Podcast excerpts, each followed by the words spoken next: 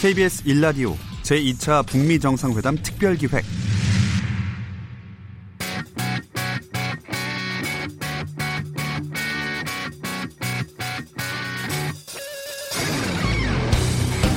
김경래 최강 시사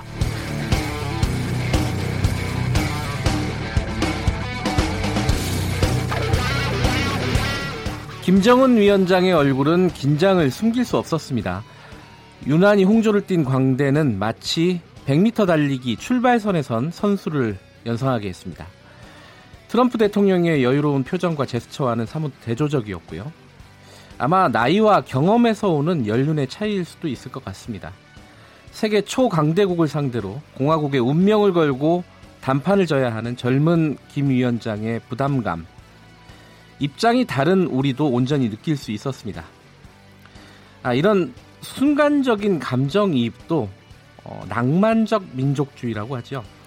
이런 낭만적 민족주의는 파국을 부른다고 요즘 고매한 정치인들, 고명한 언론인들이 걱정이 많습니다.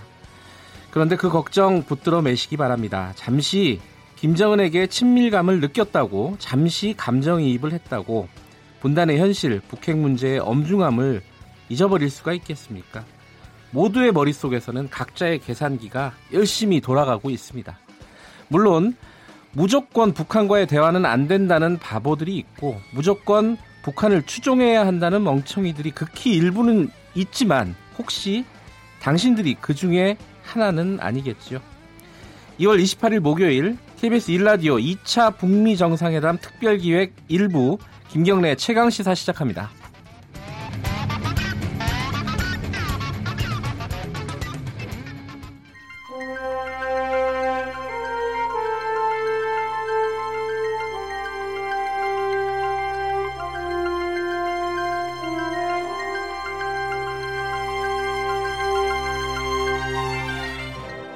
평화의 서막 제2차 북미 정상회담 KBS 1라디오와 함께하세요.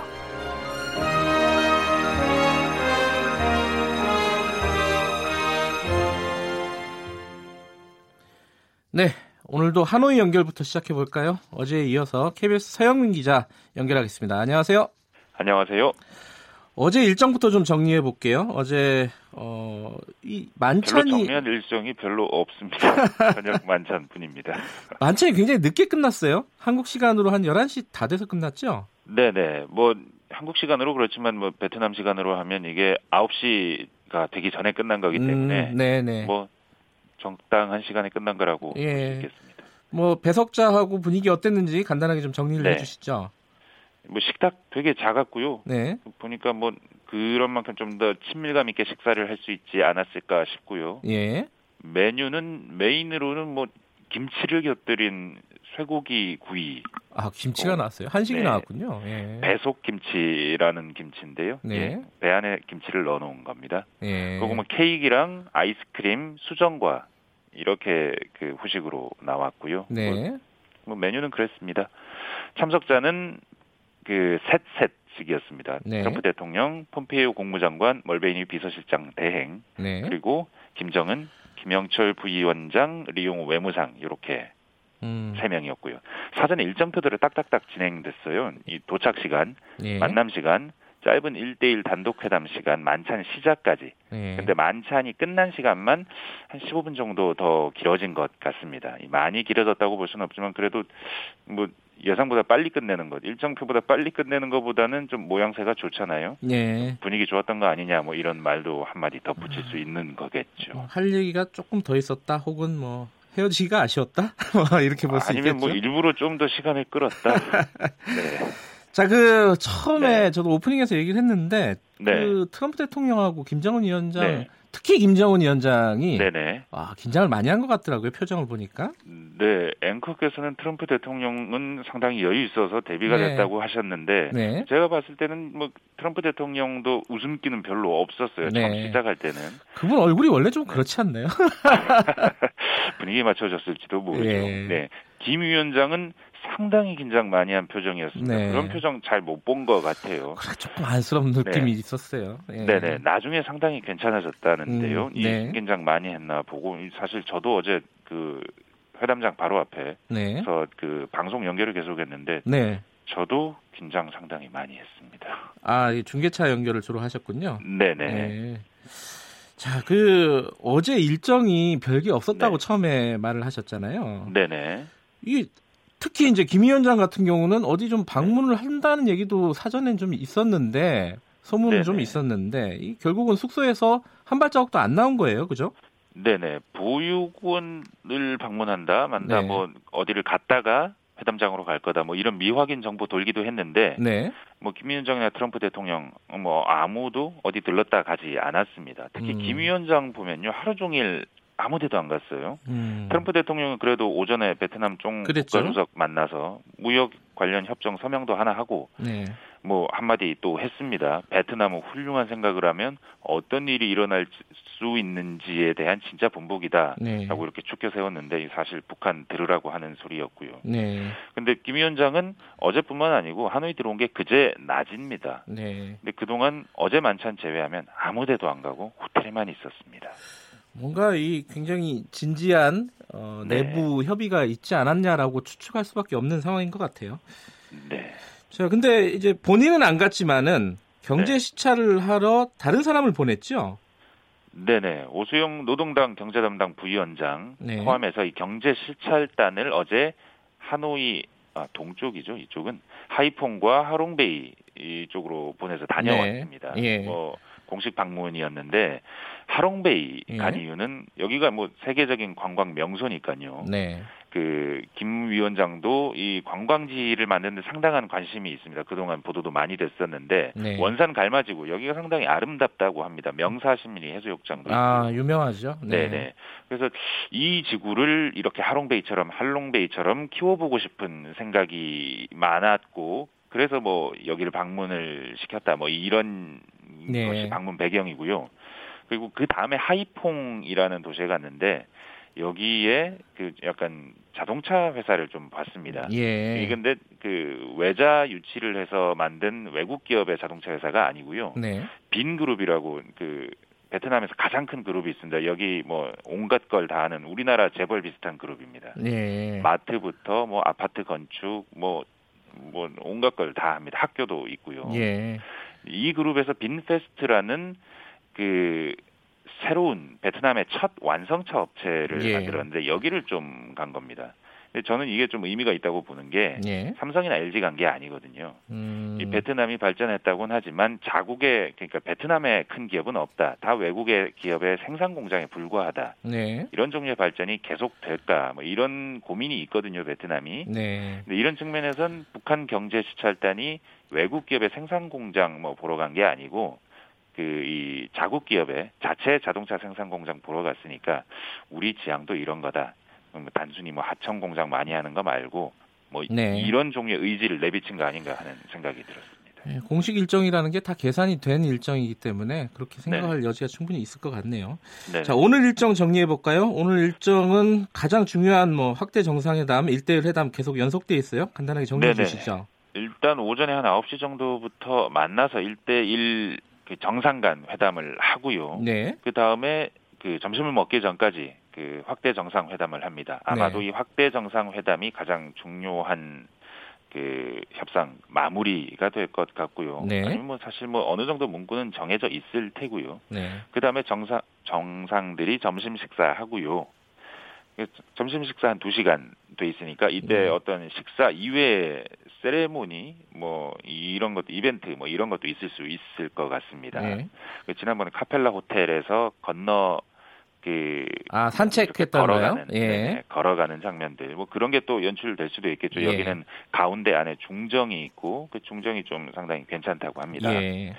그 협정 조인식 할 겁니다. 거기까지 하면 회담 자체는 끝이고요. 트럼프 대통령은 그 숙소로 돌아가서 기자회견하고 음. 김정은 위원장은 안 알려져 있습니다. 아, 그 공동 기자회견은 아직 뭐 예정돼 있는 건 아니군요. 아, 어제 일정표가 어젯밤 아주 늦게 나왔거든요. 예. 나온 일정표를 보니까 트럼프 대통령이 숙소로 돌아가서 기자회견하는 걸로 음. 돼 있어요. 예. 조인식 뒤에 뭐 간단하게 짧게 할지는 모르겠지만 네. 트럼프 대통령 따로 이렇게 또 길게 한다고 합니다. 그리고 트럼프 대통령은 기자회견이 끝나면은 미국으로 돌아가는 거고 김정은 위원장은 조금 더 있는다면서요? 네, 트럼프 대통령은 아마 저녁 6시가 되면 아예 떠날 거고요. 김정은 위원장은 이틀 더 남아서 베트남에 국빈급 공식 방문 일정 수행하기로 돼 있습니다. 알겠습니다. 어, 얘기하다 보니까 좀 길어졌네요. 오늘 여기까지 듣겠습니다. 어, 남은 일정 마무리 잘 하시기 바랍니다. 고맙습니다. 네, 감사합니다. 예, 어제에 이어서 KBS 서영민 기자였습니다. 예, 어, 주요 뉴스 브리핑도 가야겠네요. 이게 정상회담 때문에 어, 가려진 뉴스들이 좀 있습니다. 아, 자, 고발 뉴스 민동기 기자 나와 있습니다. 안녕하세요. 안녕하십니까. 일단 제일 큰 뉴스는 어, 자유한국당 당 대표 결정이 됐죠? 황교안 전 총리가 자유한국당 신임 대표로 선출이 됐는데요. 50%를 득표했습니다. 네. 오세훈 전 서울시장은 31.1%로 2위, 김진태 의원은 18.9%로 3위를 차지했습니다. 네. 당선 직후 수락 연설을 가졌는데요. 황교안 신임 대표는 내년 총선 압승과 2022년 대선 승리의 대장정을 시작한다고 밝혔고 자유우파의 대토, 대통합을 이뤄내겠다 이렇게 밝혔습니다.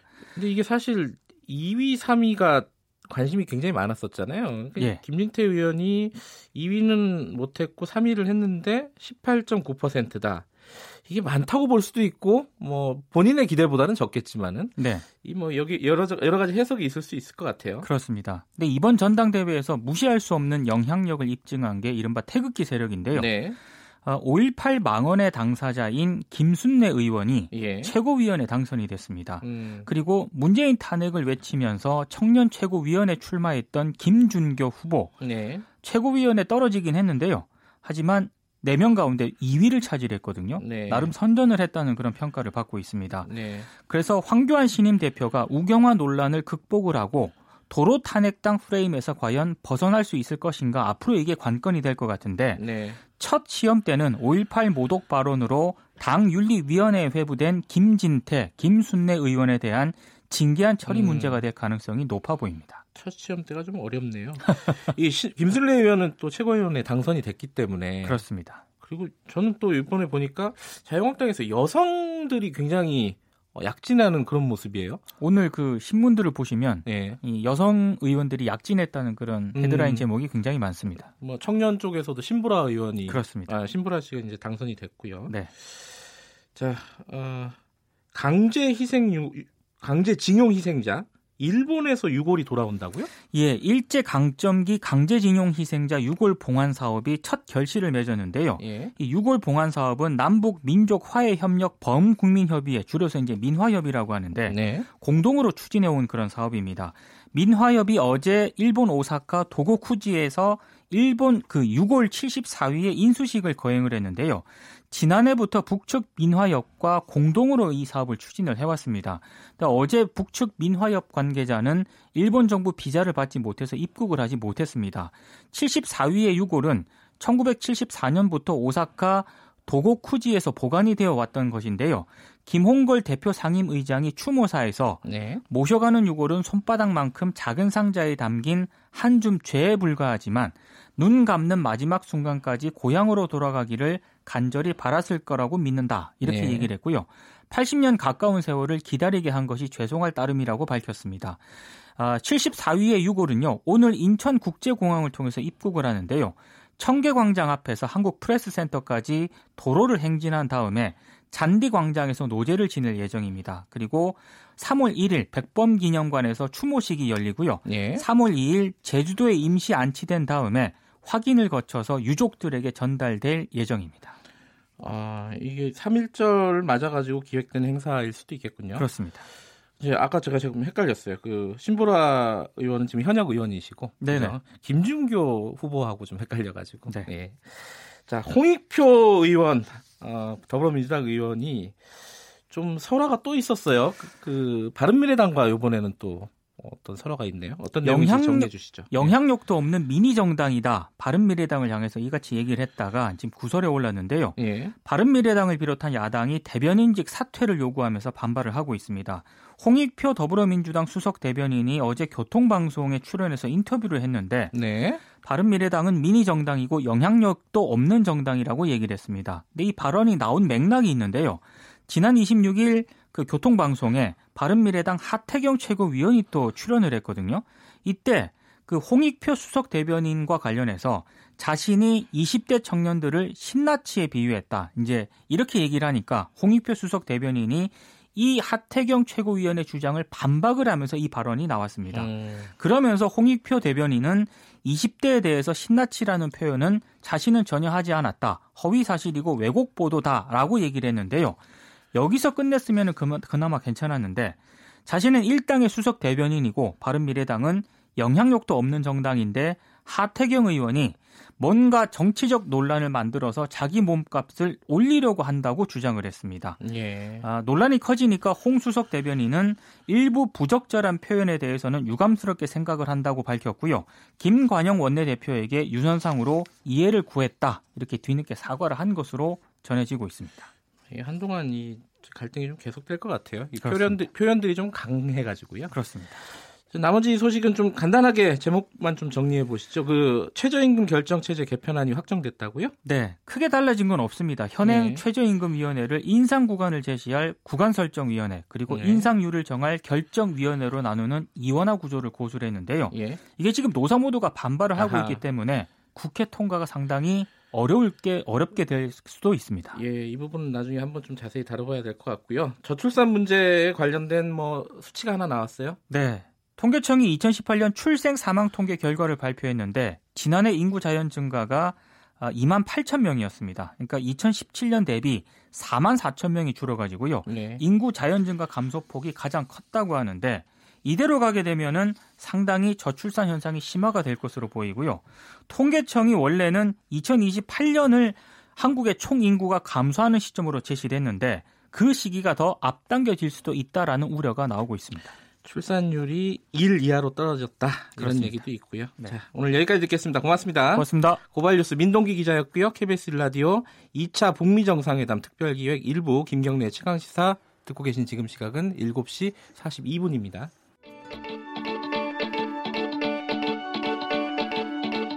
서로가 잘 되기 바라는 거죠. 어쨌든 평화적인 방향으로 잘. 트럼프랑 김정은 만나서 잘 해결했으면 좋겠고 한국에도 많은 도움 됐으면 좋겠습니다. 제2차 북미 정상회담 특별기획. 여러분은 지금 KBS 일라디오와 함께하고 있습니다.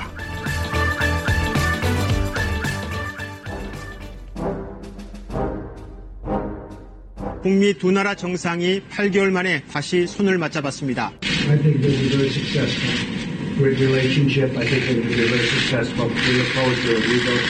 어느 때보다도 많은 그 고민과 노력 그리고 그 인내가 필요했던 그런 기간이었던 것 같습니다. 모든 사람들이 반기는 그런 훌륭한 결과가 만들어질 거라고 확신하고 또 그렇게 되기 위해서 최선을 다하겠습니다. Hopefully we'll be equal or greater than the first. And we made a lot of progress, and I think the biggest progress was our relationship.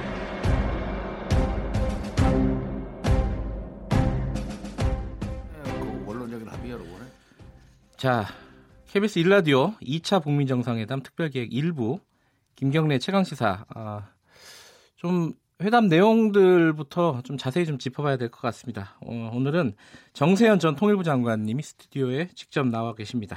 아, 궁금하신 부분들 제가 찬찬히 차근차근 여쭤보도록 하겠습니다. 안녕하세요. 예, 안녕하십니까. 어제 뭐 뉴스를 통해서 보셨죠? 두 사람 만나는 거? 예, 봤습니다.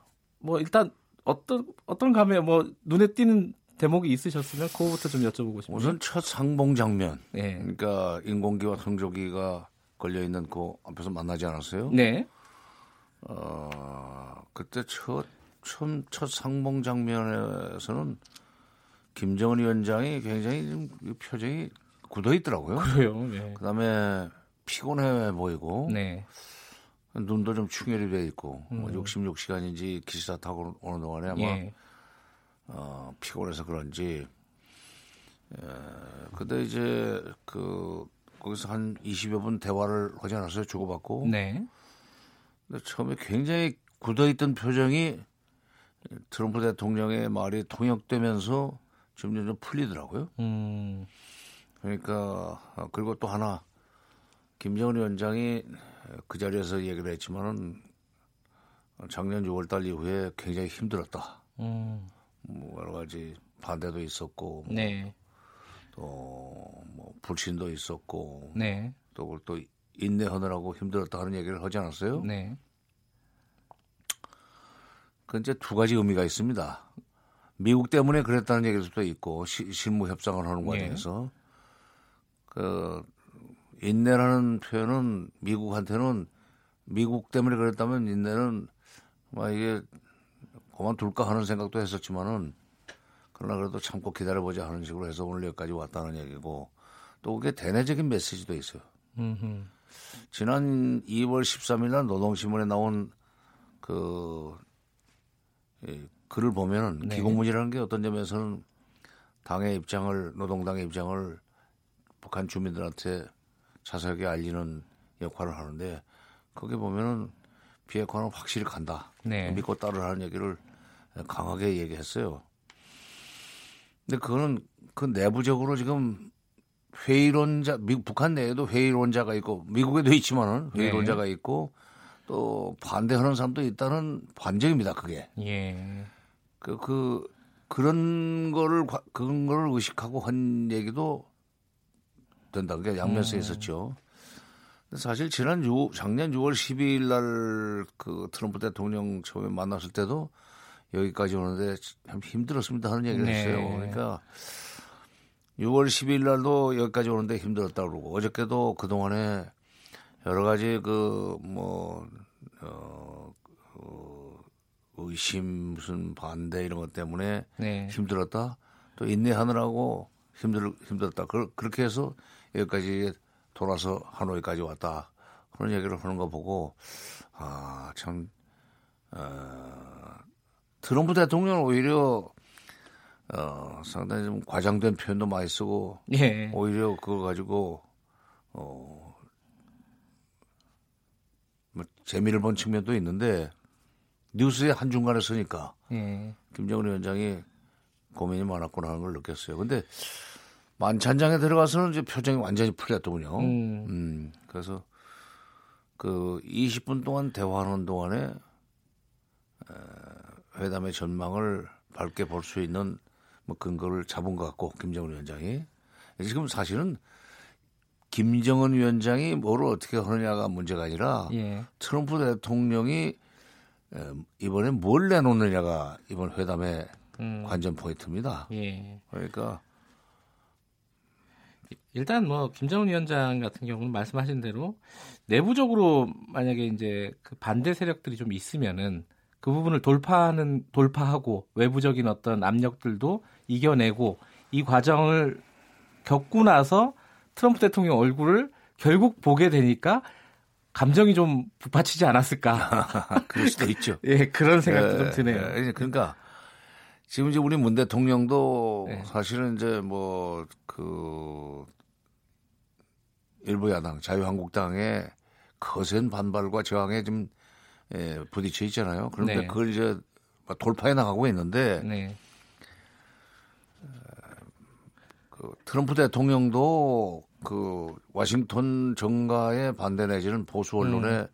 반대를 좀 무릅쓰고 지금 앞으로 나가고 있고 네. 김정은 위원장도 크게 다르지 않은 음. 매우 어려운 조건 속에서 돌파를 하는 세 사람이 예, 있어가지고 그래도 그 의지가 강력한 관계로 한반도 상황이 지금 조금씩 평화적으로 예. 옮겨가고 있는 것 같습니다.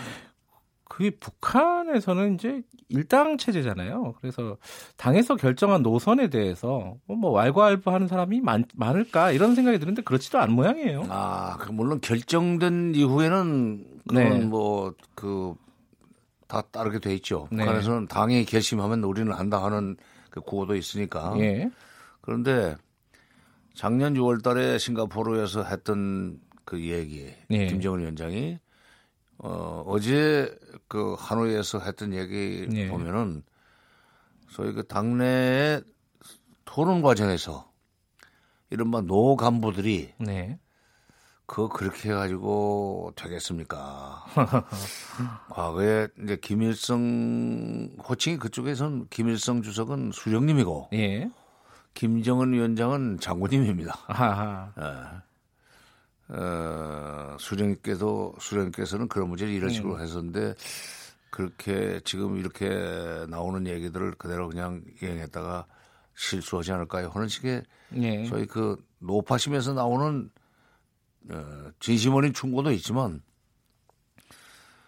때로는 그 집단의 이해관계 때문에 어, 지지하는 척하면서 은근히 네. 어렵게 만드는 그런 얘기를 하는 사람들도 있으라고 봐요. 왜냐하면 음.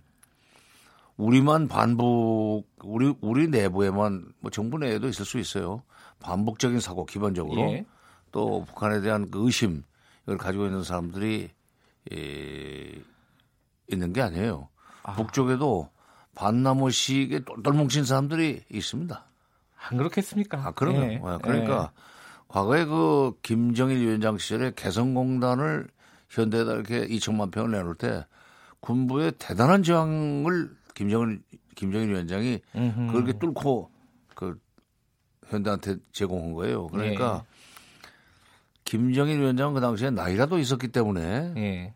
어, 찍어 누를 있을 텐데 김정은 위원장은 지금 상대적으로 그 그런 어려운 결정할 때 그 아버지 나이보다도 훨씬 어리단 말이에요. 예. 그러니까 그런 것이 아마 힘들었을 겁니다. 예. 아. 구체적인 오늘 뭐 어떤 협정문이 어떻게 나올지 뭐 그리고 뭐 핵심이 뭔지 요거는 아마 시간 관계상 2부 어, 8시 좀 넘어가야 될 것 같고요. 그 전에 제가 하나 여쭤보고 싶은 게 네. 트럼프 대통령이 어제 아까 아까 말씀하셨잖아요. 20분 정도 회담을 잠깐 하고 나서 그런 얘기를 했어요.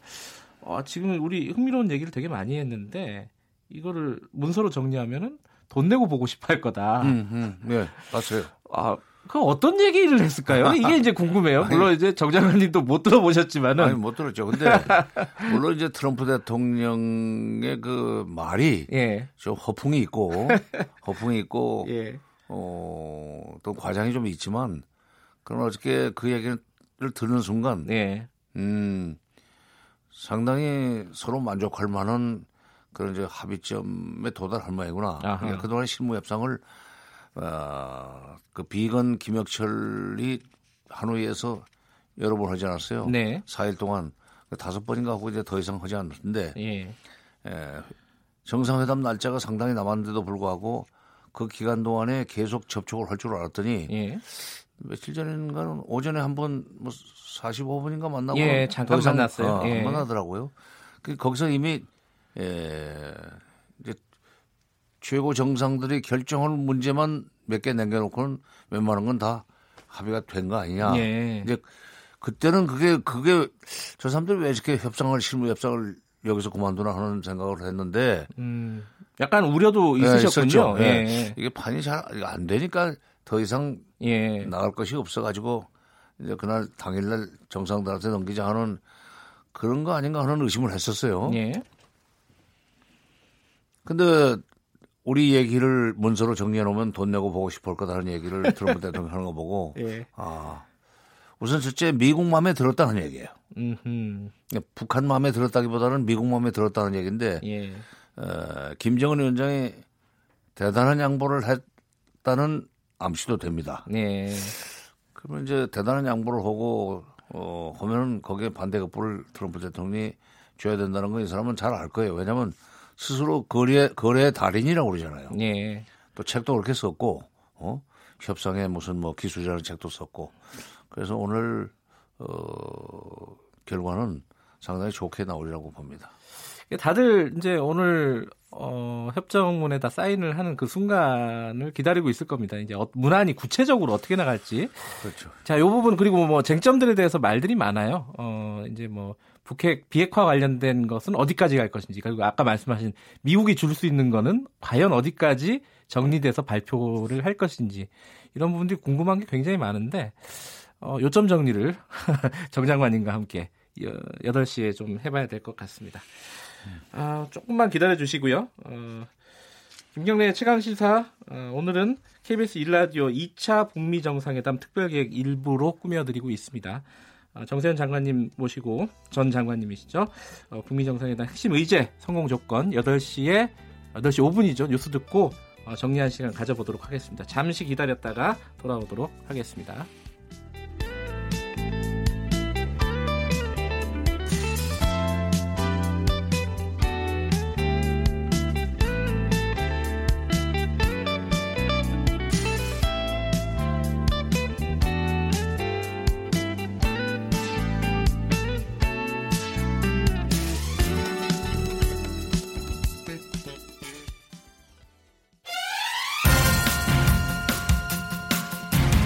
KBS 1라디오 제2차 북미 정상회담 특별 기획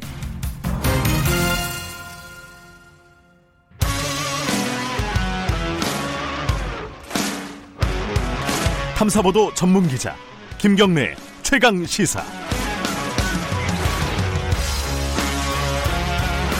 KBS 1라디오 2차 북미 정상회담 특별기획 일부 김경래 최강 시사 어, 정세현 전 통일부 장관님과 어, 계속 얘기 나눠보도록 하겠습니다.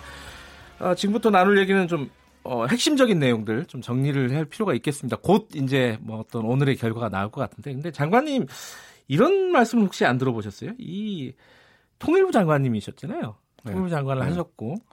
근데 이게 사실 북핵 문제 이거의 주무부서는 통일부라기보다는 외교부 쪽에 가까운 것 같은데 어, 정세현 장관께서는 왜 이렇게 뭐 많이 아는 척을 하고 다니시나 이런 어떤 얘기는 네. 못 들어보셨나요? 북핵 문제가 처음에 그 터진 게 93년 아닙니까? 예. 93년 북한이 3월 12일 NPT 탈퇴 선언을 하고 그때 클린턴 정부 미국은 클린턴 정부고 우리는 김영삼 정부 때입니다. 예. 그때 제가 그 통일연구원 부원장으로 이러다가 그 바로 이 북핵 문제 때문에 청와대 비서관으로 통일 비서관으로 이제 예, 끌려갔어요. 아이고. 청와대 근무는요. 영전하신 거 아니에요? 아니요, 아니요. 청와대 근무는 물론 하고 나면 이제 영, 승진을 하지. 근데 예. 청와대 근무를 1년 하면 사람이 피폐해진다는 거예요. 아, 힘들어서. 예. 난 3년 8개월 근무를 했는데 워낙에 타고난 건강이 있기 때문에. 근데 근데 그때 그 북핵 문제가 왜 생겼고 예. 그것이 어떤 식으로 풀릴 뻔하다가 어떻게 꼬였고 하는 것을 현장에서 음. 아주 상세하게 볼 수 있는 자리가 청와대 외교안보 수석실의 비서관 행정관들입니다. 예. 모든 그 보고가 다 그쪽으로 올라오니까. 예. 외교부도 어 청와대까지는 자료를 주지만 국정원이나 통일부는 또 안 줘요. 음흠. 근데 청와대 가 있으면은 국정원에서 올라오는 거, 통일부에서 올라오는 거, 외교부에서 올라오는 국방부에서 올라오는 걸 다 보니까 그래서 제가 그때 이 북핵 문제가 왜 생겼고 네. 해법은 뭐고 그 해법에 합의한 뒤에 왜 이것이 그 나중에 그 이행이 되지 않고 파탄이 나고 또 새로운 협상이 시작되고 그런 것을 아주 상세하게 입력을 시켜놨기 때문에 네. 요즘 그 그 저 후렴에 넣어가지고 네. 어, 요즘 제가 이 감히 해설을 하고 다닙니다. 아 근데 이게 얘기가 좀 길어지면 안 되는데 왜 북핵 문제가 이렇게 꼬인 거라고 보십니까? 원인이 뭐라고 좀 간단하게나마 좀 말씀을 해주셔야지 예. 될것 같은데 얘기를 꺼내셨으니까. 예, 예 그렇죠. 예. 80년대 말 90년대 초에 동굴아파가 이렇게 체제가 막 흔들리지 않습니까? 예. 그때 북한이 굉장히 불안했었어요. 네. 그러니까 남쪽한테 먹힐 수 있다는 생각을 했습니다. 음흠. 어. 그런 불안함이 있었겠죠. 동권이 다 무너지니까요. 아니, 실제로 그 얘기를 했으니까. 예. 이제 통일은 누가 누구를 먹거나 누가 누구에 먹히는 식으로 돼서는 안 된다는 얘기를 네. 김일성 주석이 두 번이나 했어요. 89년 1월 1일, 91년 1월 1일. 네. 그때 그 남북 기본합의서를 체결을 하면 해놓고도 네. 91년 12월 달에 또 불안해가지고 미국에 갔습니다. 사람을 보내서. 네. 국제비선 김용순을 보내가지고 국무부 차관 아노드 켄터를 뉴욕으로 불러냈어요. 그때 무슨 얘기를 했는가? 충격적입니다. 우리 음. 국민들이 아셔야 돼요. 이게 북핵 문제 해법이에요. 수교만 해주면 주한미군 철수를 요구하지 않겠다. 아, 북한이 그렇게 얘기했다는 그럼요. 거죠? 네. 네. 그리고 통일된 뒤에도 미군은 남조선에 남을 수 있다고 생각한다. 물론 음. 유상과 역할은 바뀌겠지만. 네. 근데 그때는 아버지 부시 정부 때인데 곧 없어질 나라가 뭘 그런 그 거창한 요구를 해하고 무시했어요. 그 거절당하고 나서 북한은 아 이거 미국이 우리를 결국은 어, 없애겠다는 거고 그때 살아남는 방법은 미국을 상대로서 싸움을 먼저 벌릴 수는 없지만 미국이 군사적으로 친다고 치려고 그럴 때 네. 막아낼 수 있는 자유 수단이 하나 있어야 되는 거 아니냐. 음흠. 그래서 이제 핵을 개발하기 시작했죠. 그러니까 지금도 북한의 핵을 포기시키려면은 이른바 자유 수단이 필요 없어지는 상태. 북, 미국의 대북 군사적 적대 행위 이제 예. 어, 중단하고 그다음에 수교를 해주면 북핵 문제는 해결됩니다. 작년 6월 12일 날 그걸 합의한 거예요. 자 그러면 이제 자연스럽게 그 요번 회담으로 음, 음. 이제 얘기가 옮겨가는데요. 예. 그럼 요번 회담의 핵심도 그러면은 결국 지금 말씀하셨듯이 어, 정상 국가로서의 수교, 미국과의 수교가 핵심이겠네요. 그렇죠. 그러니까 지금 상응 조치, 상응 조치 예. 이제 북한은 그런 그 단어를 많이 쓰는데 단어를 많이 쓰는데 네. 대개 지금 그 우리 국민들 상당수가 언론이 이제 그렇게 보도를 해서 나가니까 그렇지만 네. 비핵화하는 대가로 상응 조치를 북한이 요구하는데 그게 경제에 한정되는 걸로 착각하고 있습니다. 음흠. 경제 제재 완화나 네. 해제 이걸 착각하고 있는데 북한이 말하는 상응 조치는 그거는 그 기본이고 네. 기본적으로 북미 관계 개선을 위한 뭐 연락사무소 설치라든지 네. 이런 일정을 제시해달라 이거예요. 아. 말하자면 북미 관계를 개선해서 대사 관계까지 수립한다는 얘기는 이제 적대 관계는 끝난다는 정치적 네. 그 의지의 표현 아닙니까? 또 하나 이제 평화협정 예, 종전선언 구축하기로 예, 했는데 평화협정. 종전 선언으로부터 이제 에, 종전 선언하고 평화협정 협상을 시작을 해야 돼요. 예. 그걸 이 평화협정 협상을 언제 시작할 것인가가 이번 어, 음. 하노이 선언에 나오기를 바랄 겁니다. 북한은 음. 그두 가지가 상응 조치예요. 예. 그다음에 이제 경제 제재 완화, 뭐 금강산 관광 재개 개성공단 조업 재개 같은 것은 그것은 사실은 남북 간의 문제지만 네. 유엔 네. 대북 제재로 그걸 틀어막고 있으니까 그것도 풀어달라. 그러면서 네. 최근에 북쪽에서 그 제재 완화의 의미를 네. 이렇게 제가 설명하거든요. 노동신문에서 제재라는 건 적대의 징표다. 음. 그러니까 신뢰를 회복해야만 북핵 문제도 핵 문제도 해결될 수 있는데 이렇게 적대시하면서 제재나 하고 있고 이런 상태에서는 핵 문제 해결은 기대하기, 기대하지 마라 하는 네. 예, 얘기를 한 적이 있어요. 그러니까 아, 이번에 이제 금강산 관광 재개나 개성공단 얘기가 어떤 식으로 표현이 될지 모르겠는데 네. 북한이 바라는 것은 연락사무소를 언제까지 설치 서로 교환 설치하자. 그다음에 평화협정 협상은 언제부터 예. 시작을 하고 누구 누구가 들어가는 걸로 어, 음. 합의를 하고 그걸 위한 실무 협상은 working group에서 예. 추진하자. 이렇게 합의가 되면은 그러면 대성공이죠. 1차에서는 원칙론적인 합의였다면은 2차는 일정이 어느 정도 윤곽이. 잡혀야 된다. 어. 그러니까 그 1차에서는 앞으로 그 북핵 문제를 해결하기 위해서 예. 북핵 문제를 해결하기 위해서 미국과 북한이 무엇을 할 것인가를 합의한 겁니다. 네.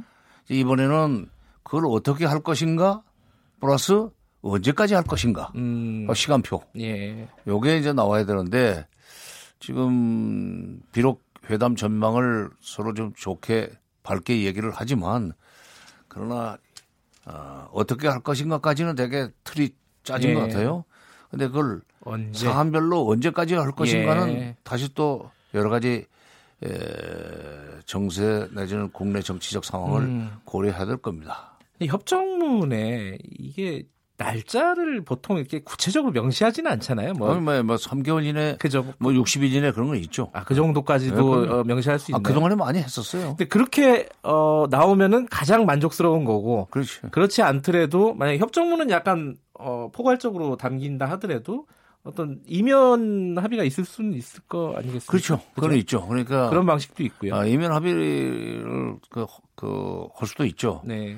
근데 이제 기본적으로 북한과 미국 사이에는 신뢰가 없지 않습니까? 예. 신뢰를 쌓아놔야 되는데 그렇게 이면 합의를 하면은 그것이 이행되지 않을 위험성이 더 높고 네.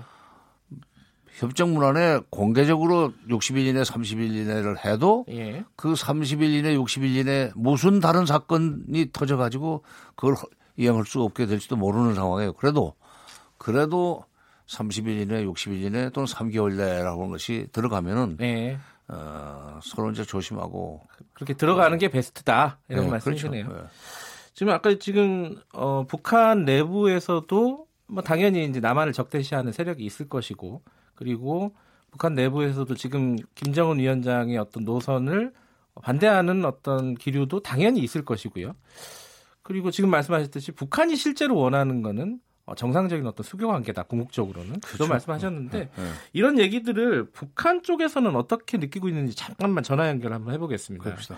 이 고영환 어, 국가안보전략연구원 전 부원장이신데요. 북한 외교관 출신이시죠? 잘 아시죠? 예, 예, 잘 압니다. 예, 예. 잠깐 연결해 보겠습니다. 어, 고영환 부원장님 나와 네, 계십니까? 안녕하세요. 예, 예, 안녕하세요. 네, 드립니다. 예, 예. 지금 정세현 장관과 지금 전 장관과 얘기를 나누고 있어요. 네.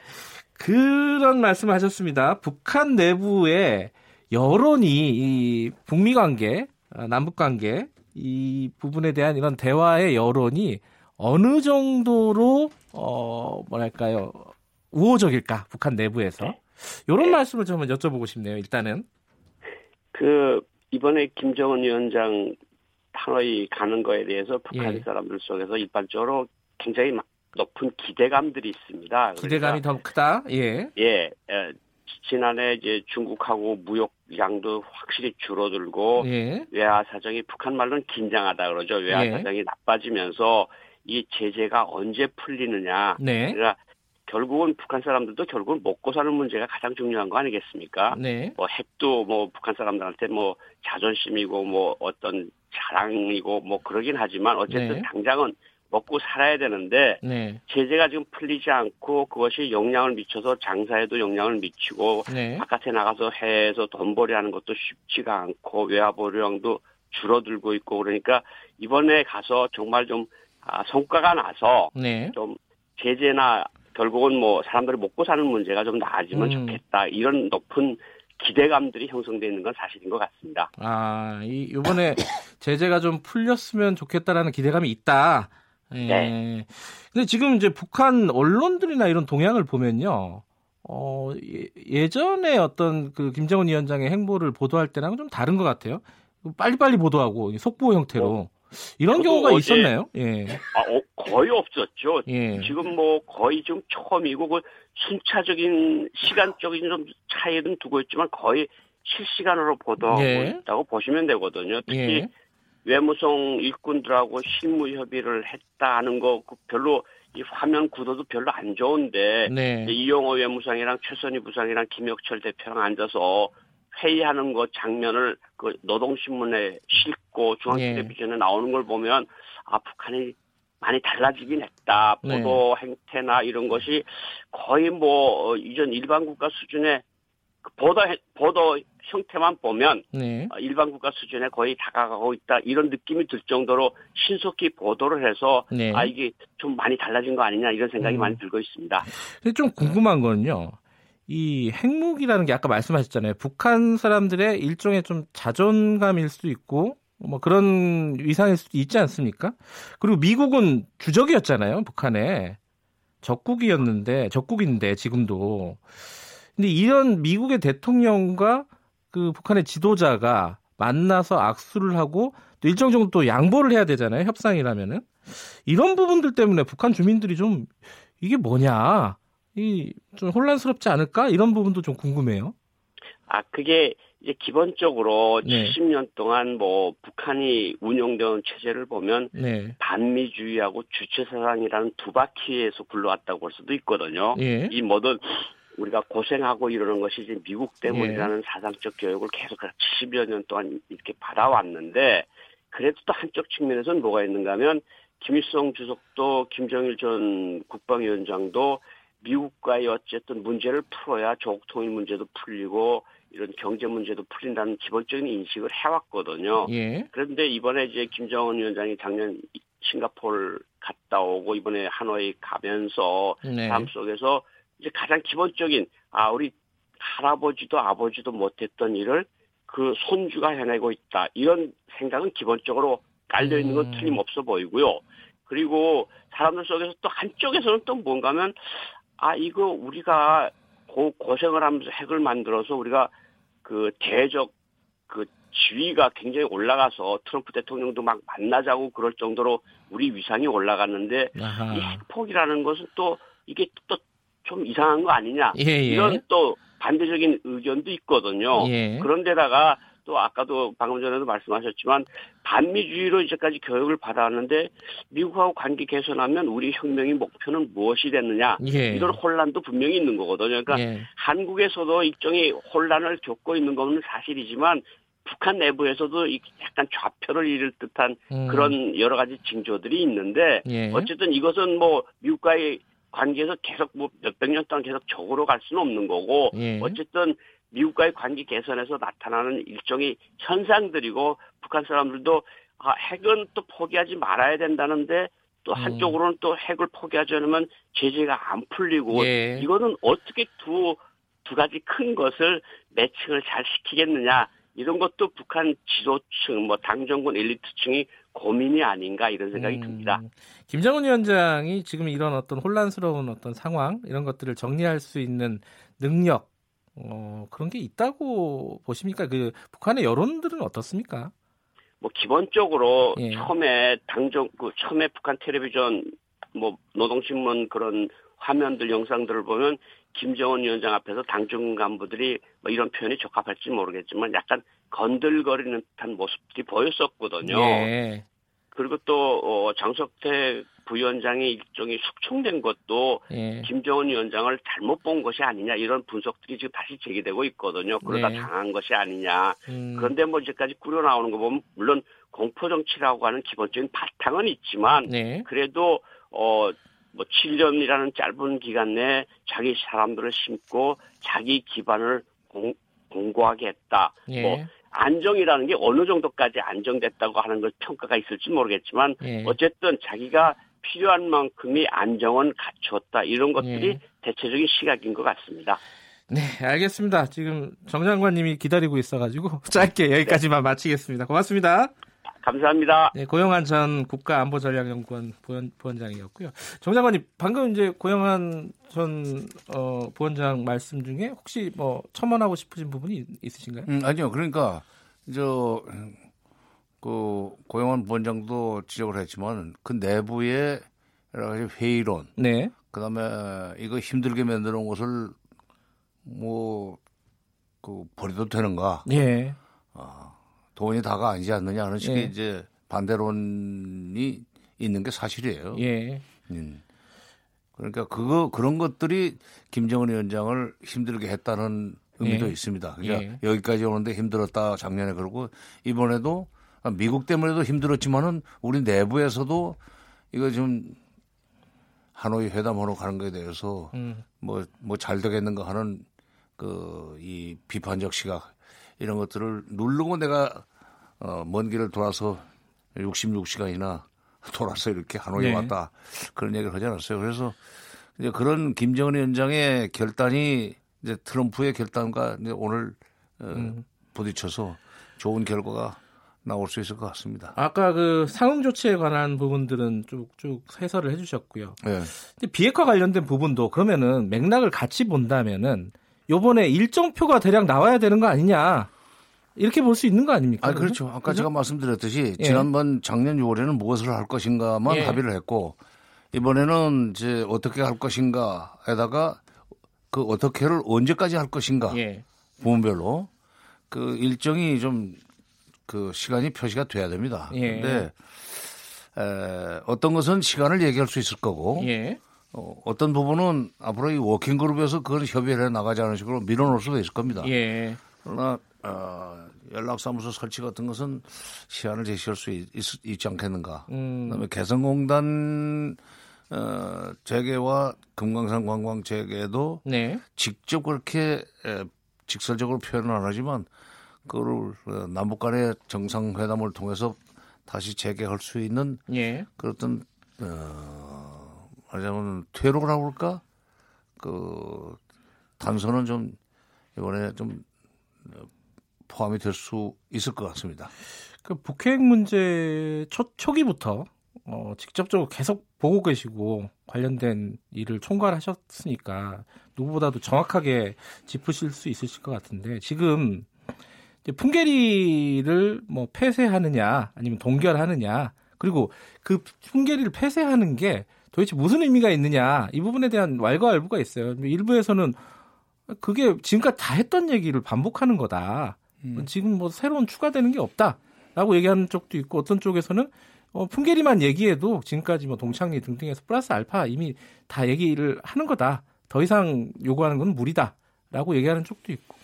정 장관님은 어떻게 생각하세요? 풍계리 핵실험장을 저 폐기 정도나 지난번에 사진에도 예. 어, 공개가 됐지만은 파괴해 버렸습니다. 예. 근데 의심하는 쪽에서는 뭐 일부 입구만 파괴했지 뭐 안에는 그대로 살아 있다 하는 예. 식으로 얘기를 하는 사람도 있는데 어쨌건 핵실험을 추가로 못하게 만들었다는 얘기예요. 네.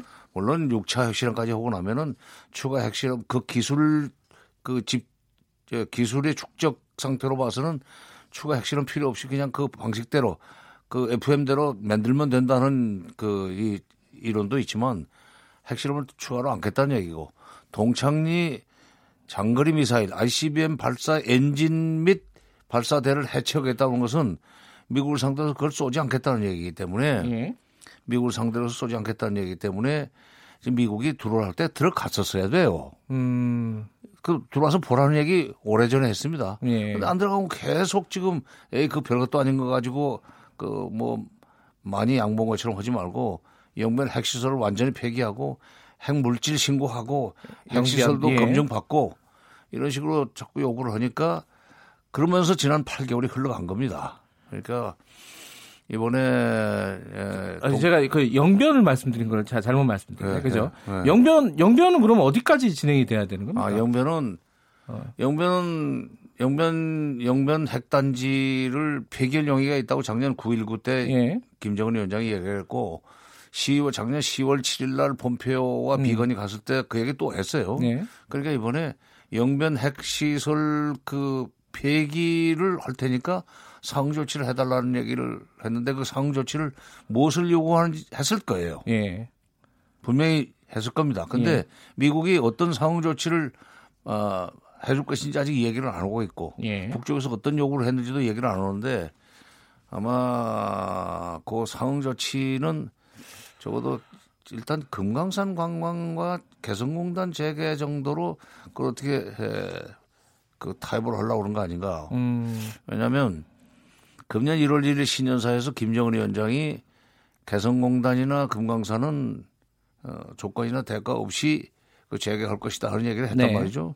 그 미북 간의 물밑 접촉의 결과를 반영한다고 나는 생각합니다. 네. 미국에서 그 이러이러한 것을 당신네가 그 이행하면 개성공단이나 금강산 정도는 우리가 눈 감아줄 수 있지. 라는 얘기가 있었기 때문에 김정은 위원장이 신년사에서 그 얘기를 했다고 봐요. 왜냐하면 김정은 위원장이 북쪽에서는 최고 존엄입니다. 네. 최고 존엄이 한 얘기가 그냥 유야무야 되거나 미국한테서 그 무시당하거나 이렇게 되면은 리더십에 타격이 크죠. 그래서 그런 얘기를 할 때는 북미 간에 어느 정도 어, 접점을 만들었다고 보고 또 문재인 대통령이 지난 19일 날 트럼프 대통령하고 통화할 때 남북 철도 도로 연결 등 무슨 남북 경협 사업을 비핵화 유도의 레버리지로 예. 쓸수 있으면 써라. 우리가 그것을 책임지겠다 얘기를 했는데 바로 그 경협 속에는 금강산 관광 개성공단이 물론 들어가고 네. 대북 투자 대기업에 그것도 아마 어, 포함되어 있으라고 봅니다. 그리고 음. 우리 대통령도 그런 정도 얘기를 하려면 한미 간에 에, 소위 교감이라고 할까 물밑 조율을 했다고 봐야 됩니다. 네. 예. 그 얘기를 했는데 미국이 뭐 그뭐 뭐 소용없어 이렇게 된다든지 하면은 이게 무슨 망신이에요. 그러니까 어, 틀림없이 교감을 했다고 보고 이번에 에, 영변 핵시설 폐기에 네. 대한 대가로서 상응 조치로서 에, 남한은 금강산 관광 재개 그 개성공단 재개 이거 빨리 시작하고 대신 또 미국으로서는 그걸 허용해주고 대신 연락사무소 설치 종전 선언에서 평화협정까지 일정 이런 걸좀 음. 구체적으로 어 못을 박으면 성공이죠. 근데 그 얘기는 왜 나오는 겁니까? 그 이렇게 뭐 영변을 폐기를 한다고 하더라도 결국은 핵 보유를 인정하는 거 아니냐? 아, 그거는 미국이 그럴 사람들입니까? 네? 아니 자꾸 그렇게 말을 만드는 분들이 있어요. 예. 결국 핵 보유를 인정하는 거 아니냐 그런데 예. 미국이 지금 북핵 문제를 해결하겠다고 나섰어요. 예. 바꿔 얘기하면 북한으로부터 핵무기를 뺏어나겠다고 지금 입구로 들어가는 겁니다. 음. 입구로 들어가면 나올 때 출구로 나올 때는 이런 이런 여러 가지 입구로 들어가서 나올 때는 핵무기하고 ICBM을 들고 나올 거예요. 예. 미국이라는 나라가 그렇게 만만치가 않아요. 어. 아니 그건 진짜 미국에 대한 신뢰가 강할수록 그런 얘기를 하는 모순이 있더라고.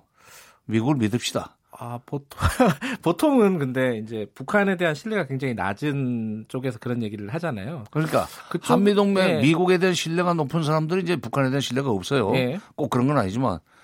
그러니까 북한은 못 믿겠다. 진정성도 못 믿겠다. 핵은 결국은 안 내놓을 거다 하는 얘기를 어, 음. 어, 하는 분들이 있는데 미국이 그렇게 호락호락한 음. 나라도 아니고 예. 예. 미국은 반드시 해결할 겁니다. 예. 예. 그 지금까지 말씀하신 어떤 예상 가능한 범위 어떤 그 비핵화 관련된 것도 그렇고 또 상응 조치도 마찬가지고요. 그거 말고 오늘 계속해서 이게 약간 트럼프 화법이기도 하고 여기저기서 뭐 그런 말이 나오잖아요. 깜짝 놀랄 만한 뭔가가 있을 것 같다. 글쎄요. 그런 게 예상되는 게 있습니까? 예상이나 뭐, 어, 가능한 여러 가지 저 옵션이 있다고 볼 수 있는데. 네. 지난번에는 그 어, 싱가포르에서는 미군 유해 송환을 유해 송환? 마지막에 예. 집어넣지 않았어요? 어, 북한이 이런 것을 트럼프 대통령, 김정은 위원장이 트럼프 대통령한테 이런 걸 선물할 수는 있습니다. 네. 1968년에 원산 앞바다 쪽에서 북한 그 군사 상황을 정찰하던 배 하나가 납포가 됐어요. 네. 푸에블로호라는 겁니다. 예, 예. 그 선원까지 다 성종까지 다 잡혀가지고 억류돼 있다가 나중에 사람은 보내줬지만 어, 그 배는 지금 그 쭉 돌아서 지금 대동강가에 갖다 놓고 있습니다. 아 그래요? 예. 어. 위치를 내가 직접 가보진 않았는데 아마도 그 신미양요 때 그, 어, 그 대동강에서 예. 어, 그 뭐야, 어, 배를 불태운 적이 있었잖아요. 예. 그 지점일 겁니다. 그래서 그, 아. 그 푸에블로호를 송환해 주면은 상징성이 크죠. 왜냐하면 아. 미국으로서는 그 납치자 내지는 뭐 잘못해서 들어가 가지고 억류돼 있던 사람들 데리고 나오는 것도 대단한 외교 업적이 되잖아요. 예. 어. 근데 음. 원변은 데리고 나왔는데 잘못해 가지고 이제 세상을 뜨는 바람에 여론이 좀 나빠지긴 했지만 네. 푸에블로호 같은 것을 돌려주는 깜짝 선물 네. 이것은 미국 여론에 상당히 도움이 음, 되고 네. 특히 트럼프 대통령의 대내적인 입지를 많이 높여줄 겁니다. 음. 네. 왜냐하면 그거 그런 거 잡혀 있는 걸 미국으로서는 굉장히 자존심 상하거든요. 예. 어, 이 말씀은 다른 예전에 도몇번 하신 말씀이죠? 예, 했죠. 예, 예, 했고 또 나하고 같이 이런 문제를 자주 논의하는 또 우리 저 그 내가 평화협력원의 이사장으로 있는데 예. 그 연구원에 그 연구원에 그 어, 어, 이병철 박사라고 부원장을 맡고 있는 사람이 예. 있어요. 그 사람이 경향신문 칼럼에서도 썼고 나도 예. 그 전전날인가 전날인가 어, 어디서 해야겠나? 다른 그 언론 인터뷰에서 그 얘기를 했어요. 근데 에, 모르겠습니다. 이런 네. 얘기를 해버리기 때문에 깜짝 선물이 그 가치가 없어져 가지고 못 들어갈지 모르겠는데 푸에블로호를 반납해 주면은 예. 돌려주면은 아마 트럼프 대통령으로서는 예. 굉장히 도움이 될 거예요. 신미 양요부터 쭉 이어오는 역사적인 맥락까지 보여줄 수 있는 뭐 그런 거겠네요. 자 오늘 더 들을 말씀이 있지만은 시간 관계상 여기에서 좀 줄이고 나중에 이제 뭐 협상 결과가 나오고 이러면 다시 한번 정리할 수 있는 기회가 있으면 좋겠습니다. 자 오늘은 여기까지 듣겠습니다. 고맙습니다. 네. 정세현 전 통일부 장관님이었고요. KBS 일라디오 2차 북미 정상회담 특별계획 일부 음, 김경래 최강 시사는요. 잠시 어, 어, 쉬어가는 코너로 어, 준비한 인서트 좀 듣고요. 잠시 후에는요. 대통령 직속 북방 어, 국, 북방 경제 협력위 송영길 위원장과 개성공단 재개 준비 TF 유창근 단장 모시고요. 남북 경협의 의미와 방향에 대해서 얘기 간단하게 좀 나눠보도록 하겠습니다.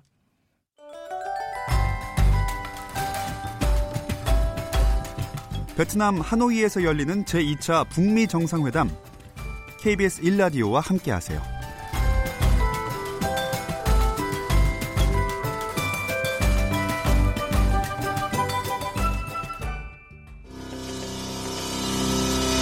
지난해 미국과 그 주종 세력들이 반공하고 거립 압살책 동은 극도에 달하였으며 북한의 국경에 2만 8천 명의 미군이 주둔하고 있습니다. 미치광이 때문입니다.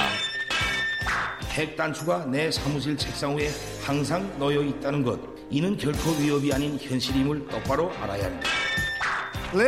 꼬마 로켓맨을 우리는 처리할 수밖에 없어요. 우리는 진짜 다른 수단이 없어요. 이랬던 그들이 별빛이 내린다. 만나게 돼 영광입니다. 우리가 아주 좋은 관계를 맺을 거로 생각합니다. 우리 발목을 잡는 그릇된 전쟁과 관행들이 우리 때로는 우리 눈과 귀를 가리고 있었는데 우리 모든 것을 이겨내고 이 자리까지 왔습니다. 우리는 서로 밀고 당기기를 하는 과정에서 사랑에 빠졌습니다. 우리는 사랑에 빠졌습니다.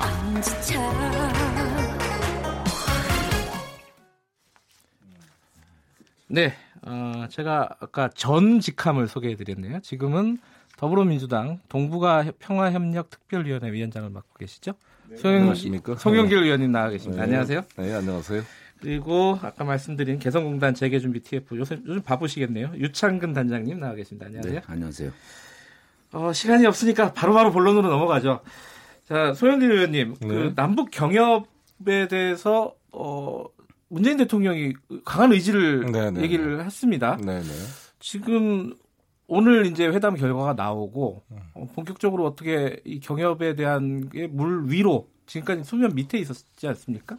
물 위로 네. 올라오게 되는 겁니까? 어떻게 보십니까? 그렇습니다. 김정은 위원장이 첫 트럼프 대통령 만나면서 예. 그동안 불신과 오해, 적대적 낡은 관행이 막으려 한 것을 뚫고 극복하고 네. 여기까지 오는데 고민과 노력, 인내가 많았다 이런 표현을 썼는데 네. 이런 심정이 우리 개성공단 그 사장님들한테 똑같을 것입니다. 네. 지금 절박한 상황이거든요. 정말 자살을 생각한 분도 많을 정도고 네. 보도가 나는 기업도 있고요. 그래서 저, 어, 개성공단 복원 문제가 해결돼야 우리 대한민국 경제도 사는 거고 북 네. 입장에서도 핵 경제 병- 경- 병진 노선을 포기하고 선군 정치를 그렇게 홍보하다가 새로운 조미 관계로 모든 걸 포기했다고 어, 전 인민들에게 공개까지 해놨는데 경제 제재가 계속 유지되면 네. 자기들도 거의 강경파들한테 휘둘리겠죠. 네. 김정은 위원장도. 그래서 그 성과를 내는데 이제 미국 트럼프 입장에서는 이제 영변 핵시설을 확실하게 좀 어떻게 네. 처리한 스케줄을 어, 만들어내는 게 중요하다고 생각합니다. 그 유창근 단장님. 네. 지금 경협 어, 그러니까 개성공단 관련해 가지고요. 준비가 어디까지 돼 있습니까? 아, 저희는 뭐 이미 이제 그 TF를 구축을 해서 네. 승인만 나면은 예. 바로 들어가서 그 시설 점검 예. 아, 그다음에 이제 시설 점검 이후에는 우리가 이제 그게 기간이 얼마나 걸릴지 예. 저희가 2013년도에 6개월 중단되고 들어갔을 때도 많이 망가졌었어요. 예. 근데 이제 3년이면은 아마 훼손 상태가 상당히 심각하지 않나. 네. 그래서 시설 점검을 하고 그리고 나서 이제 그걸 바이어들한테 알려줘야 되기 때문에 저희가 지금 남북 연락 사무소도 한 3개월 정도 걸렸는데 네. 이건 한 1년 이상 걸리지 않겠나. 아. 그래서 이게 아주 애가 타는 겁니다. 재개를 한다 하더라도 그렇습니다. 1년 이상 시간이 걸린다. 예, 예. 그간에 근데 지금 그 중소기업 하시는 분들 있잖아요. 개성공단 들어가셨던 분들 어, 좀 망하고 이런 분들 꽤 있으실 것 같아요.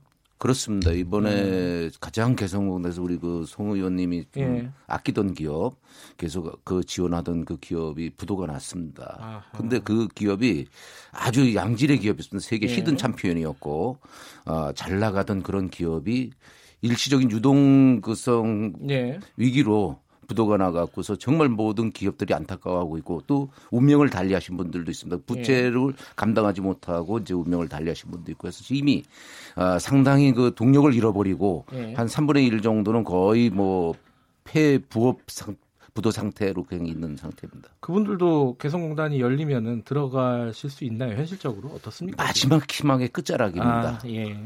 송일 의원님. 네네. 요 요번 그러니까 오늘 네. 어떤 협상 협정문이 나오지 않습니까? 예, 예. 어, 협정문에 이제 개성공단이나 금강산 관광 자체가 문안에 들어가기는 좀 쉽지는 않겠죠 아마. 글쎄요. 그전 뭐알 수가 없습니다만 저는 네. 또 들어갔으면 하는 바람이 그래요? 좀 간절하죠. 음, 네. 왜냐하면 뭔가 이게 손에 잡히는 경과가 예. 나와야 될 거 아니에요. 양쪽이 지금 북쪽에서는 경제 제재 완화 중에 개성공단 금강산을 아무 조건 없이 재개하자고 김정은 위원장이 직접 말할 예. 정도로 예. 절박하게 요구하고 있는 것이고 미국 입장에서는 핵 폐기에 대한 구체적 어떤 핵 리스트 신고나 검증이나 이에 대한 구체적 절차를 지금 요구하고 있는 거기 때문에 상호 교환을 해야죠. 음. 어, 교환해서 나는 성과가 구체적으로 나오지 않으면 예. 두 정상이 돌아가서 다 비판을 받을 거라고요. 음. 구체적 성과가 없이 예. 말, 말의 성차만 있었다. 네. 저는 뭔가 가시적 성과가 나왔으면 하는 바람이고요. 지금 개성공단 기업인들이 한번 자기 공장 지금 설비가 어떻게 되는지 한번 보러 가는 것도 허용이 안 되고 있어요. 우리 아. 통일부는 허용해주고 싶겠죠. 그러나 예. 몇번 방북 신청을 했는데 거절됐습니다. 이유는 미국의 반대 때문에 그런 거죠. 음흠. 미국 주장이 북한이 핵 폐기 절차가 아직 안 된 상태에서 잘못된 사인을 줄 수 있다. 이런 네. 이유로 개성공단 방북도 다 막고 있고 네. 그래서 그거라도 돼야죠. 그래서 지금 설령 개성공단이 복원이 안 되더라도 네. 준비 작업이라도 허기 해줘야 된다고 봅니다. 음. 돌아가서 전부 기계도 좀 점검도 하고 봐야 될 거 아니겠습니까? 예. 아, 그, 그, 그 말씀하신 보는, 대로. 예, 예, 네, 유창근 단장님. 그, 예. 송 의원님 말씀하신 것처럼 저희가 그 준비를 하고 있으면서 이번에 제가 이제 그 하노이에서 그 외신들한테 예. 전화를 많이 받고 있습니다. 예. 우리나라에서는 오히려 개성공단 얘기가 많이 들 나오는데 그쪽의 외신들이 이미 그 좋은 분위기다 네. 하면서 이제 긍정적인 이제 시그널을 좀 보여주고 있는데 네. 어, 저희는 그렇게 보는 거죠. 미국에서 한 15,000km를 트럼프가 거기까지 갔고 네. 또 김정은 위원장은 열차를 타고 3박 4일 그 코스를 갔는데 네. 만약에 빈손으로 돌아갔다. 그런 측면이 말이 아니겠다. 네. 이제 그런 측면에서 봤을 때에 이번에 개성공단 금강산은 이제 당연히, 당연히? 제기가 되는데 네. 그것이 꼭 집어서 그것이 아니라 그 속에 포함돼서 이제는 더 이상 저희는 희망이 끝자락에 와 있습니다. 네. 이번에 안 되면 개성공단은 열어준다 하더라도 동력을 잃어버리기 때문에 음. 반드시 이번에 꼭 들어가야 되는 아주 중요한 그 시기에 있습니다. 저희 뭐, 입장, 예, 예. 저희 입장에서도 이, 이 문재인 정부가 남북 경협을 이렇게 강조하고 계시는데 만약에 개성공단이 이렇게 돼버리면 다음에 누가 정부를 신뢰하고 또 투자를 하겠습니까? 네. 늑대와 소년처럼 되는 거죠. 그러니까 저는 이 개성공단 기업인들이 희망을 잃지 않고 살아남아서 다시 성공하는 모습을 보여야 이후에 어떤 이 추동력이 생긴다 이렇게 생각합니다. 근데 개성공단 제재라는 게 되게 애매하잖아요. 이게 뭐 그렇습니다. 그, 박근혜 정부가 일방적으로 네. 폐쇄를 한 건데 지금 북한이 아니, 북한이 한다 미국이 어, 여기서 북한하고 협상을 해가지고 오케이를 한다고 해서 이게 원활하게 되는 겁니까? 아니면 다른 뭐 절차가 남은 겁니까? 할 수 있습니다. 바로 이양 정부가 결단하면 충분히 예. 되는 거죠. 제가 그 지금 그 재계 단장을 맡아서 미국 국무부나 예. 재무부하고 이제 협의를 하고 있습니다. 예. 근데 우리가 착각을 하는 것이 예. 제가 그 얘기를 하면 상당히 합리적으로 받아들여요.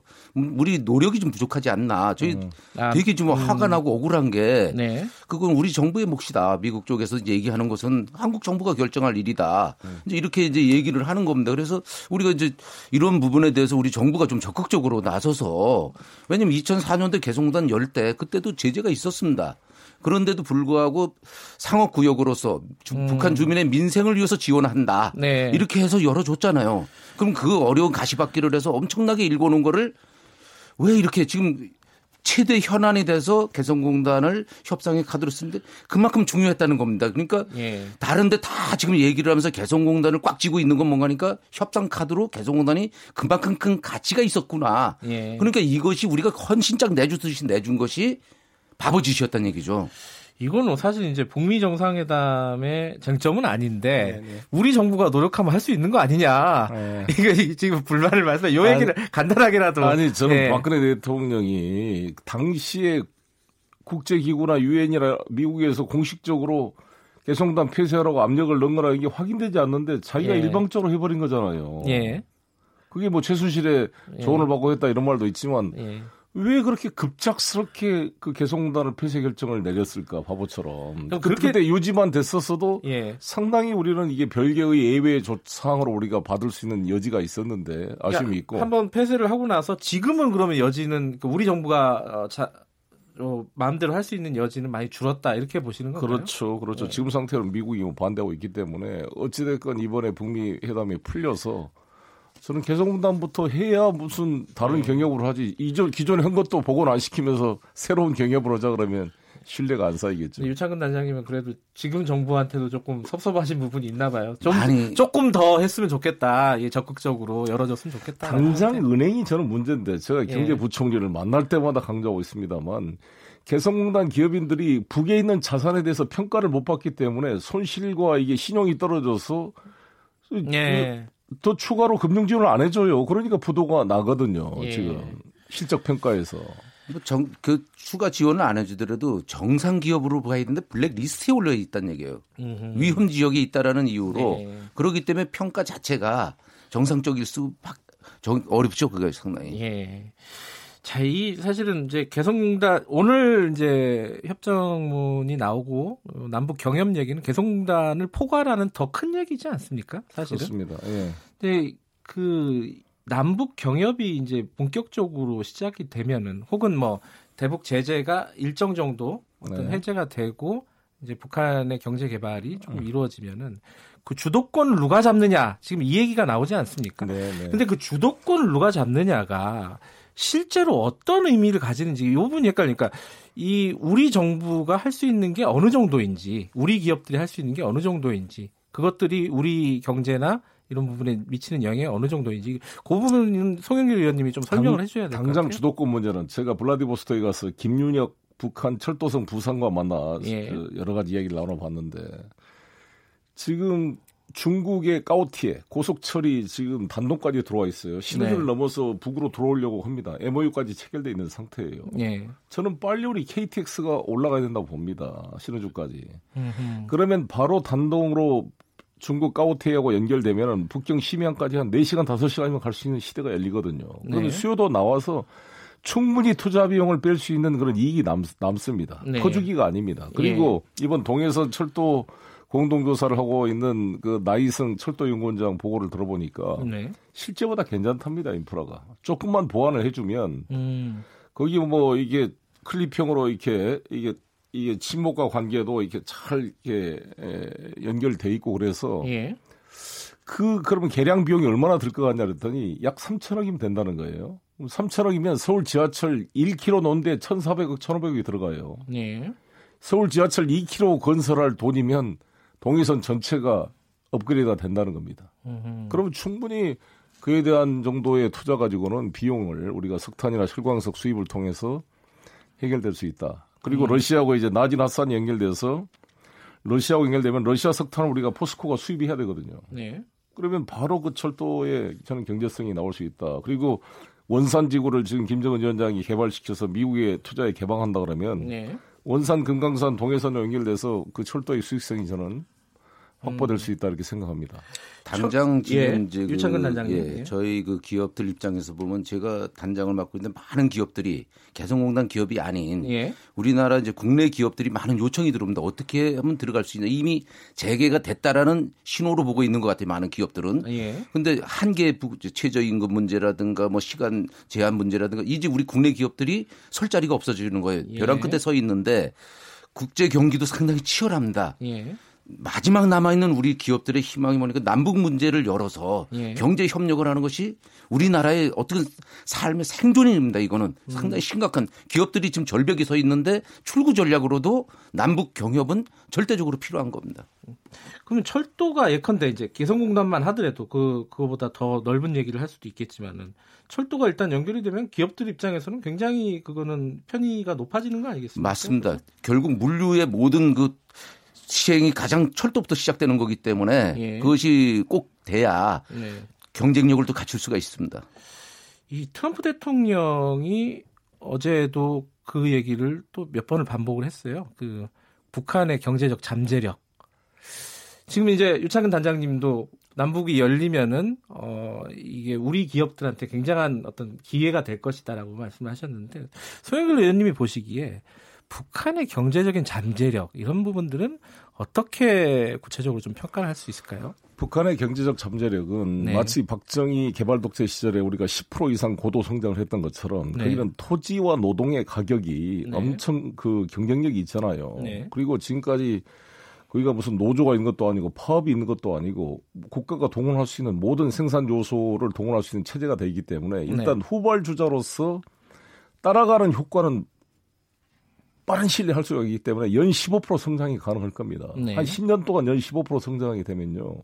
엄청난 속도로 이게 경제가 성장할 수 있는 아, 거죠. 아, 너무, 너무 높게 보시는 거 아니에요? 아니 북측 인사들이 이렇게 이야기를 하고 지금 예. 트럼프 대통령이 저렇게 뭐 tremendous potential economic 뭐 파워 이렇게 이야기를 한 것은 사적인 대화. 예. 이 김정은 위원장과 속에서 김정은 위원장이 경제 집중 노선에 대한 자신의 어떤 비전이나 이것을 강력하게 호소했다고 생각합니다. 예. 그걸 정확히 알고 있기 때문에 트럼프 대통령이 수차례 걸쳐서 그 경제적 그 잠재력에 대한 평가를 해주고 있다고 생각합니다. 그 예. 사실 그송 의원님 네. 말씀하신 게 저희는 개성공단에서 13년 동안 검증을 해놨어요. 예. 그리고 그 많은 기업들이 어려움 속에서도 지금 다 100%가 다 들어가겠다는 겁니다. 네. 망해가고 있으면서도 왜 들어가겠다려나. 그 이유는 뭔가니까 북한에서 우리는 이미 검증을 했는데 우리는 저임금으로 오해를 하고 있는데 양질의 노동 세계 어디에 내놔도 북한의 그 인력들을 써보면 기업들이 아. 생산성이나 이런 모든 부분에서 압도적으로 경쟁력을 가질 수밖에 없어요. 그러니까 예. 지금 개성공단 그 한 달 월급이 우리나라 노동자 하루 하루 일당밖에 안 되는 거 아닙니까? 그렇습니다. 예. 10에서 15만 원 예, 예, 사이 예. 아니에요. 근데 뭐 계속 그 정도까지는 아니겠죠. 아마 이제 좀 개방이 되면은 조금 올라가긴 하겠지만 어쨌든 경쟁력은 그렇죠. 굉장하다. 그렇죠. 그렇습니다. 어, 근데 양질의 노동력이라고 하셨잖아요. 그건 그것이 왜 그런가면은 어떤, 어떤 의미입니까? 전 세계 최빈 국가들은 네. 교육 수준이 낮습니다. 그러겠죠. 그런데 예. 북쪽은 고등교육, 우리 민족이 교육에 대해서는 열의가 대단합니다. 네. 고등교육 이상을 다 시켜서 생산 현장에 투입을 하면은 바로 생산 그 일, 일을 바로 할 수 있는 양질의 노동력으로 바뀌어버린 게 우리가 교육을 시켜야 되고 많은 네. 시간을 투자를 해야 되는데 개, 개성 같은 경우는 저희가 한 3개월만 투자를 하면은 바로 현장에서 제품을 생산할 수 있는 그래서 지금 베트남의 이제 운명인지도 모르지만 네. 베트남에서 회담을 하고 있는데 개성공단 기업들이 상당수가 베트남에 가 있습니다 지금. 음. 그 베트남 회, 그먼 데까지 가서 왜 회담을 하고 있나? 네. 한국 문제를 우리 문제를 그러면 거기 있는 베트남에 나가 있는 우리 개성공단 기업들이 얼마나 갈망을 하고 있겠습니까? 음. 다시 들어오겠대요. 베트남에서 열리기만 하면 아주 학소고대하고 다시 해보니까 비교해간다. 말, 우리 말이라는 것이 소통에 그렇죠. 경쟁력을 갖고 있었던 겁니다. 아 그런 또 경쟁력이 있군요. 디테일하게 보면 그렇죠. 작업 네. 지시를 그 외국인 노동자한테 한 것과 비교가 안 되죠. 네. 다 모든 정서를 알아먹고 미미한 차이도 바로 이해할 수가 있기 때문에. 근데 좀 힘든 부분도 있지 않습니까? 그 준비해야 될 부분. 왜냐하면 제도도 제도도 다르고 문화도 다르고 이게 뭐 여러 가지 좀 그래도 우리 예. 우리나라 노사 협상의 어려움보다는 더 나을 수도 있어요. 그렇지 않습니까? 그리고 특히 저는 보면 뭐 네. 이 개성난 근로자들은 공장 이동을 하지 않기 때문에 한 번 근무하면 10년 이상 다 맞습니다. 근무를 했기 때문에 음. 숙련도와 충성도가 높아서요 기업 생산력에 결정적 역할을 합니다. 예. 아니 좀 그 사실은 남북 경협이 뭐 이번 회담도 그렇고 이제 답방이 곧 있을 수도 있지 않습니까? 그 그렇습니다. 예, 예. 그러면 이제 경협이 어느 정도 이제 가시권에 시작이 들어오면요.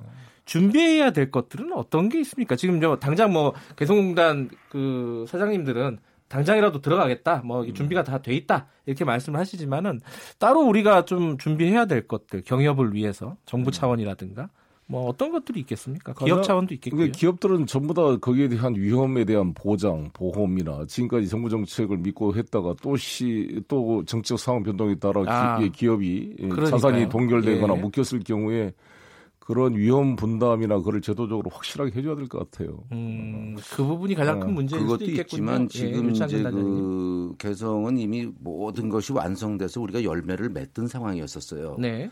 그런 수확을 하던 것을 모든 동력을 다 잃어버렸기 때문에 기업들이 지금 아주 고갈 상태. 음. 동력이 떨어져 갖고 그래서 일단은 개성단에 다시 들어가려면 기업을 회생시켜야 됩니다. 네. 응급 처방을 시켜서 정상적으로 지원을 해서 살아 움직일 수 있게끔 만들어야 가서 다시 일을 할 수가 있어요. 네. 그런 부분들의 피해에 대한 것이 전혀 음. 이것이 이제 국가적으로 인정을 못하 보니까 보상을 하, 이론도 못 받은 겁니다. 네. 지원 대출만 받은 거예요. 그것은 음. 뭐니까 그 사실을 인정하지 않았기 때문에 보상이라는 것은 개성공단에 대한 중단에 대한 걸 합법적으로 인정한다는 뜻인데 그걸 인정을 안 하기 때문에 저희가 지원 보상을 못 받고 예. 대출만 받으니 빚만 늘어난 겁니다 지금 그걸 회복을 시켜야 됩니다. 그 경협이 시작돼도 어떤 그 제도적인 어떤 위험을 보장할 수 있는 음. 보상할 수 있는 장치들은 좀 고민을 해볼 필요는 있겠다. 그렇습니다. 그리고 이 개성공단 자산에 대한 좀 어떤 페이버나 평가를 음. 제대로 해서 이게 부채 초과로 그냥 이게 신용도가 떨어져서 제대로 지원을 못 받는 이 개성공단의 구조를 바꿔줘야 됩니다. 예. 그 철도나 도로 연결 사업은요. 그때 네. 이제 착공식까지 했잖아요. 물론 상징적인 그렇습니다. 거지만은. 네, 그렇습, 니다 어디까지 지금 진행이 되고 있는 겁니까? 물 밑에서는? 그냥 공동 조사 연구 그 정도까지예요. 상태죠. 예. 그러니까 이번에 같이 아마 해방 이후 처음으로 같이 예. 남북한 공동 조사를 동해선, 경의선 다 했다는 것은 의미가 예. 있고요. 예. 예를 들어서 태영호 공사께서 동해선 주변에 군부대가 있어가지고 군부대 이전 비용이 감안 안 됐다 이런 발언에서 네. 조선일보가 크게 보도도 했습니다만 이번에 제가 나이승 원장한테 그 동해선을 다 돌아봤는데 군부대를 네. 본 적이 있느냐 물어봤더니 딱 한 군데 봤대요. 네. 그러니까 그것도 실제 아마 태공사께서도 직접 가보지는 않았을 테니까 과장됐다 이런 말씀이시네요. 아, 네. 뭐라 들어서 한 얘기일 수 있지만 예. 실제로 이번에 나이승 원장이 가서 보고 왔으니까 예. 신빙성이 더 있겠죠. 예. 어. 쨌든뭐 준비를 하고 있는 단계다라는 네. 거네요. 본격적으로 네. 실무적으로 뭐 이제 공사를 할 수 있는 뭐 그런 건 아니겠고. 네. 자 마지막으로요. 어, 음. 오늘 이제 회담 결과가 나올 텐데 어떤 기대를 갖고 계신지 한 말씀만 좀 한 말씀씩만 좀 들을게요. 유창근 단장님 먼저 좀 말씀해 주시죠. 저희는 간절합니다. 예. 저도 어제도 국회에 가서 우리 그 송영일 의원님도 계시지만은 그 의원님들한테 상당히 섭섭한 이야기를 많이 했습니다. 네. 너무 지금 관망만 하고 있다. 미국 눈치만 보고 있다. 예. 이렇게 했는데 우리가 좀 나서서 누가 주인이라고 말을 하면서 예. 우리가 좀 나서줘야 되지 않나. 아이고, 예, 알겠습니다. 예. 시간이 많지 않네요. 소영기 의원님 한 말씀만. 예. 예. 92년도에 우리가 베트남과 국교 정상한 다음에 95년도에 미국이 했습니다. 예. 베트남 관계도 한국이 주도했던 것처럼 남북 관계도 우리 대한민국이 주도하고 하고 있다고 생각합니다. 예. 알겠습니다. 오늘 뭐 한번 결과를 기대해 보고요. 더불어민주당 송영길 의원, 유창근 개성공단 재가동 TF 단장님이었습니다. 고맙습니다. 네, 감사합니다. 2월 28일 목요일 김경래 최강사 여기까지 마치고요. 내일 아침 7시 25분 다시 돌아오겠습니다. 고맙습니다.